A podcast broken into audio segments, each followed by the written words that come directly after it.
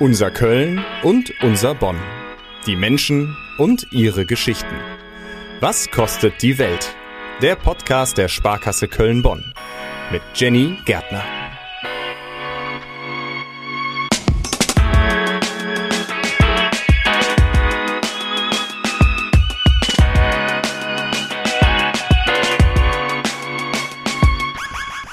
Kölsch. Dieses Wort alleine zu sagen macht mir großen Spaß. Die Kultur dahinter natürlich auch. Kölsche Brauhäuser, ein Köbbes, der mir einfach ungefragt das nächste Kölsch auf den Tisch stellt. Ich liebe das sehr.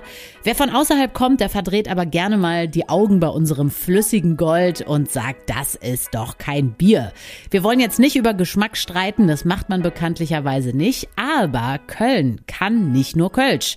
Darum geht's in dieser Folge Was kostet die Welt von der Sparkasse Köln-Bonn.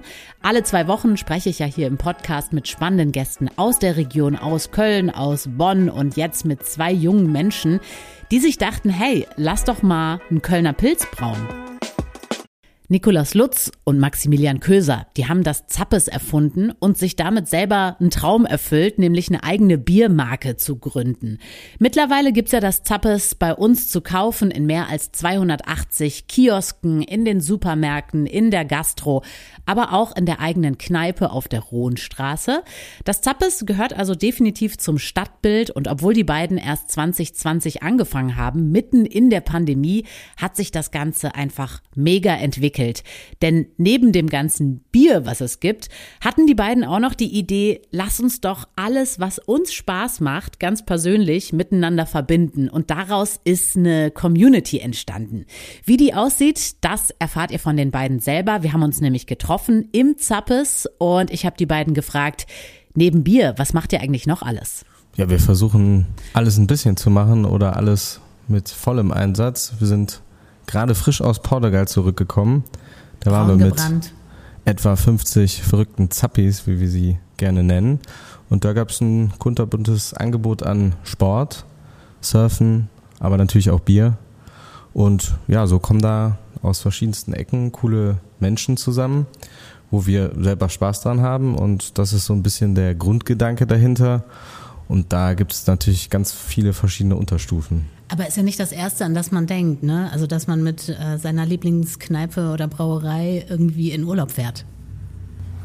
Nee, das stimmt natürlich. Wir haben uns vorgenommen, dass wir quasi die Sachen, die wir selber gerne machen, wie draußen sein, Sport treiben, Bier trinken, mit netten Leuten zusammen sein, dass wir ähm, darum sozusagen unser Geschäft aufbauen und ja, dann macht es natürlich gleich ein bisschen mehr Spaß. Das heißt, Sport machen kann man, wenn man mit euch in Urlaub fährt, aber auch vor Ort in der Kneipe, oder? Ja, in der Kneipe, an der Theke sicherlich auch, aber vorwiegend morgens im Grüngürtel. Ah, so macht ihr das. Da bieten wir ein kostenfreies Sportprogramm an. Jetzt noch bis zum Winter, dann gehen wir wieder in die Halle. Wird voraussichtlich wieder in der Moltke-Straße stattfinden, also auch ganz in der Nähe vom Zappes selbst. Und ansonsten haben wir da noch weitere Gruppen, die laufen gehen, die Rennrad fahren gehen und im Winter gehen wir wieder Skifahren mit allen.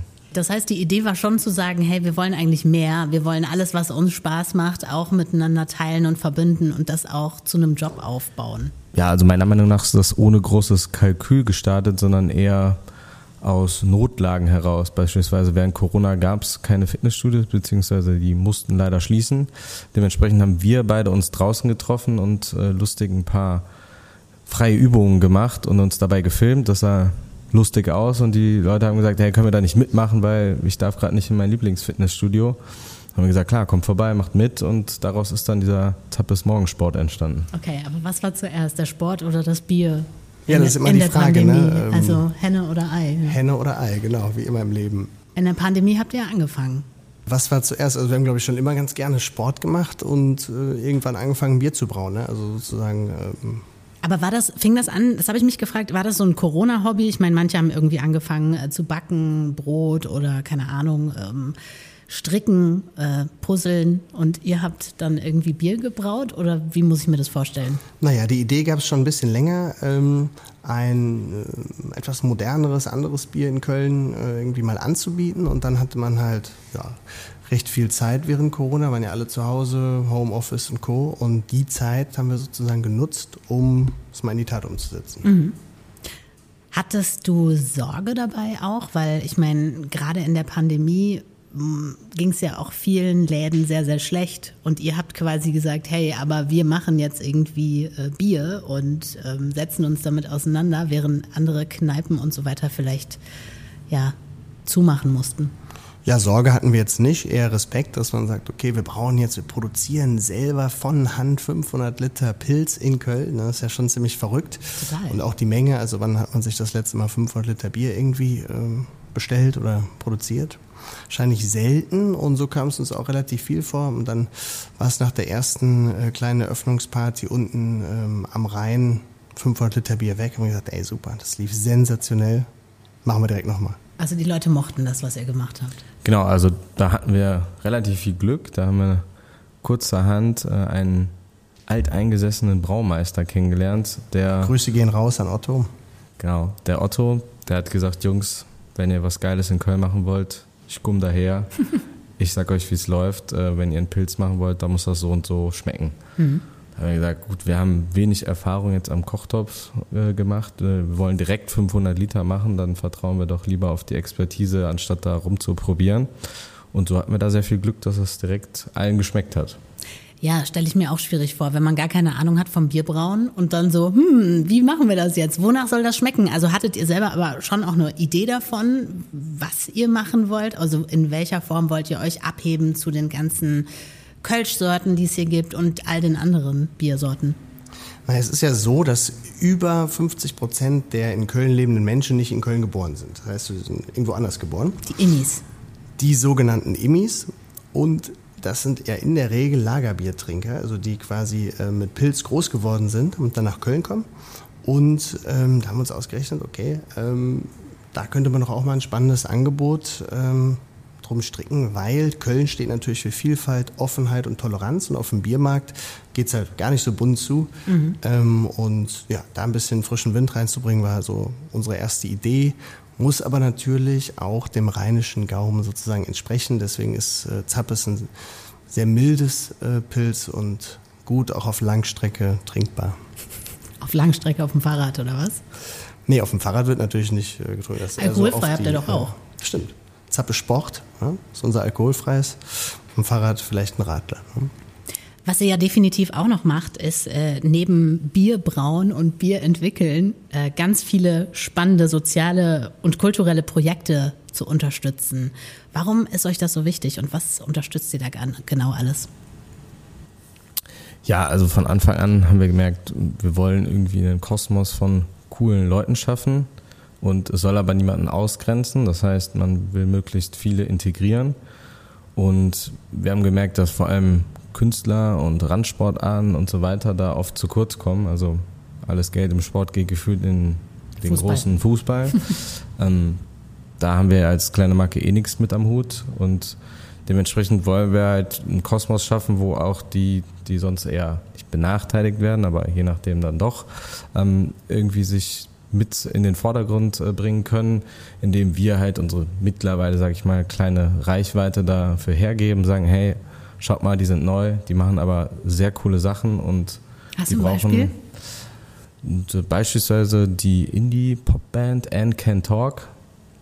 Auch noch nicht so bekannt. Wir fanden auf jeden Fall, dass sie sehr coole Musik machen. Dementsprechend versuchen wir immer mal wieder was zusammen mit denen auf die Beine zu stellen, dass die bekannter werden, dass die womöglich den Konzertsaal schneller füllen können durch uns. Und äh, das ist so unser, sag ich mal, größtes Musikprojekt oder arbeiten auch viel mit der Band Druckluft zusammen. Das ist auch eine junge Schulband. Ah, witzig. Etwa wie äh, Querbeat gestartet. Ich glaube sogar von derselben Schule. Und ja, denen fällt es natürlich am Anfang ein bisschen schwerer, da eine Reichweite aufzubauen. Und da versuchen wir dann möglichst auch bei Events durch Expertise und so weiter auszuhelfen. Wenn wir jetzt nochmal gedanklich zurückgehen, also ihr habt ja dann dieses Bier gebraut, ja? Ihr habt euch zusammengesetzt mit dem Otto, der hat gesagt, hier, mach das mal so. Und ihr so, ja, okay, schmeckt gut. Die Leute fanden es auch gut. Dann hattet ihr das Bier. Wie ging es dann weiter? Also dann irgendwann habt ihr gesagt, hey, wir brauchen auch noch eine Kneipe, oder? Mm, genau, also am Ende des Tages äh, ist eigentlich das schönste, die schönste Zeit, die man haben kann, die, man mit anderen netten Leuten verbringt. Und dabei, wo viele nette Leute aufeinandertreffen, trinkt man immer gerne ein Bierchen. Das geht also Hand in Hand. Und ähm, so haben wir, als alle relativ isoliert waren während Corona, einfach angefangen zu sagen, hey, hier, wir sind bei Insta, wir haben hier so kleine Zehner Pappkartons mit Bier drin, wer hätte denn gern Bier? Und dann sind wir mit einem Twingo, das ist der kleinste Lieferwagen von Renault, also um die äh, Blöcke gefahren, aber irgendwie freitags belgisches, donnerstags Ehrenfeld und so. Und ähm, das Gute war, jeder war zu Hause, man musste also nichts beim Nachbarn abgeben. Und äh, ja, so haben wir angefangen. Dann wurde das sehr viel zum Ausliefern und dann haben wir gesagt, wir bräuchten das stationär und ein Nachbar hier im Belgischen äh, hat uns seine Garage überlassen und dazu gehörte eben dieses Ladenlokal, wo jetzt das Zappes drin ist und hat irgendwann gefragt, er wollte sich verändern, ob wir den Laden nicht übernehmen wollen. Und das war natürlich ähm, eher ein ungeplanter Schritt, der uns irgendwie dann so in die Arme gefallen ist. Anfang 2021, mitten in der Pandemie und ähm, ja, jede Krise ist irgendwo auch eine Chance, glaube ich.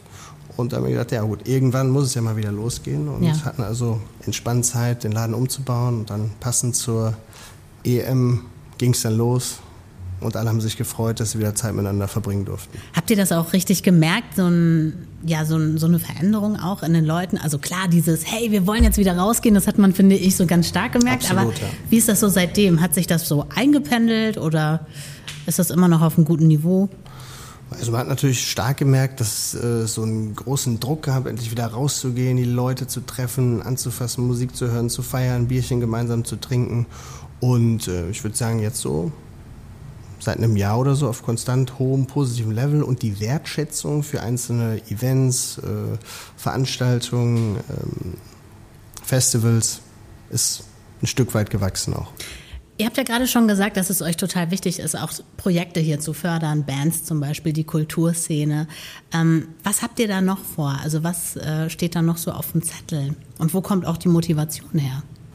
Also auf jeder unserer Flaschen steht hinten ja ein Spruch drauf, äh, Köln schöner trinken. Wir sind alle, glaube ich, große Köln-Fans. Wenn man in Köln wohnt, äh, muss man die Stadt irgendwie lieben. Aber jetzt optisch gesehen äh, und in vielen Bereichen gibt es, glaube ich, noch Potenzial. Köln hat unglaubliches Potenzial, mit einer der schönsten und lebenswertesten Städten in ganz Deutschland zu werden, muss man leider sagen, weil es doch ähm, die ein oder andere ja, Seite gibt, die man sicherlich optimieren könnte und wir hoffen einfach unseren kleinen Beitrag äh, dazu steuern zu können. Ja, und die Affinität kommt wahrscheinlich auch ein bisschen daher, wie man hier an unseren Wänden sieht. Das sind Illustrationen von der sehr bekannten Fred Nussbaum, die gleichzeitig unsere erste Mitarbeiterin war, was vielleicht nicht ganz normal ist für eine junge Biermarke, aber das hat damals super gut gepasst und äh, daher hatten wir da direkt sehr engen Anschluss und haben gemerkt, okay, wenn man äh, Künstlern die Freiheit gibt, äh, einfach ein bisschen Geld zu haben monatlich und sich dann zu entfalten, dann äh, kommt da noch viel mehr raus, als man erwarten würde. Das heißt, ihr unterstützt die Künstler in dem Fall, weil jetzt die Bilder hier hängen zum Beispiel. Genau, wir machen das nicht nur hier, sondern auch gerne mal in anderen Räumen, dass einfach Künstler da ihre Bilder, Werke, was auch immer, alles ausstellen können. Und dadurch, dass die Fredi da so eine sehr enge Beziehung zu hat, kann die das dann super orchestrieren und äh, diese Community, die darum äh, selber schon besteht, äh, auch dazu bringen, sich dann gegenseitig wieder zu unterstützen, um einfach da so ein bisschen mehr Puls drauf zu geben. Haben zum Beispiel eine coole Reihe, die jetzt äh, in den nächsten Tagen wieder stattfindet, zum zweiten Mal die Congetti-Reihe. Es äh, ist eine Mischung aus Ausstellung und ähm, ja, so Rave, würde man vielleicht sagen. Also es geht erst darum, zwei Stunden äh, dürfen vier bis fünf äh, Künstler ausstellen. Teilweise gibt es auch äh, sowas wie Live-Painting und dann zwei Stunden äh, zählt eine Uhr runter, Musik voll drauf und dann ist vorbei. Also 10 Uhr ist, ist vorbei, ganz kompakt. Ach krass. Von allem das, von allem das Beste. Ist es euch dabei wichtig, ähm, wo wir gerade bei der Unterstützung waren, dass das auch alles äh, Künstlerinnen und Künstler aus der Region sind? Ja, normalerweise schon. Jetzt hatten wir ein Sponsoring von einer Kunstausstellung. Das war jemand aus Portugal. Der hat aber am Hansering in Köln ausgestellt und hat sehr viele coole Street Art Sachen gemacht und war dann zum ersten Mal wirklich so in einem abgeschlossenen Raum, wo er dann ausgestellt hat. Und da ja, haben wir gesagt, ey, das ist eine coole Sache, das unterstützen wir, obwohl er jetzt nicht hier geboren ist, sage ich mal. Also wir sind Die Emis werden auch unterstützt. Genau, aber generell ist es ja wie beim Bier. Also Bier braucht ja immer eine Heimat, ist ein regionales Produkt, mit dem man sich identifiziert und äh, es gibt unglaublich viele tolle Menschen in Köln äh, und Umgebung. Ne? Ähm, die, die man sicherlich gut supporten kann. Und dann passt es gut zusammen. Wie ist es eigentlich, als ihr angefangen habt? Ähm, ihr wusstet ja noch nicht, funktioniert das ganze ja oder nein? Hattet ihr beruflich noch einen Plan B? Also seid ihr irgendwie anfangs zweigleisig gefahren? Wie hat sich das so entwickelt? Oder habt ihr alles auf eine Karte gesetzt? Äh, Im Prinzip ja. Äh, man muss dazu sagen, dass wir äh, das Glück hatten, ein Gründerstipendium zu erhalten. Und das hat einen so durchs erste Jahr, es ist natürlich ganz komfortabel, also wird man jetzt auch nicht unfassbar reich durch. Ne? Es sind äh, 1000 Euro brutto, muss man auch sagen. Aber ähm, das ist so eine gewisse Basis, wo man dann sagen kann, okay, dieses Jahr kriegt man irgendwie so gewuppt. Ne? Mhm. Ähm, und ja, da hatten wir das Glück, dass es danach ganz okay lief. Ja, also es war schon so, dass wir vorher auch mal was gemacht haben. Also sind jetzt nicht äh, quasi in den Bierbrunnen gefallen.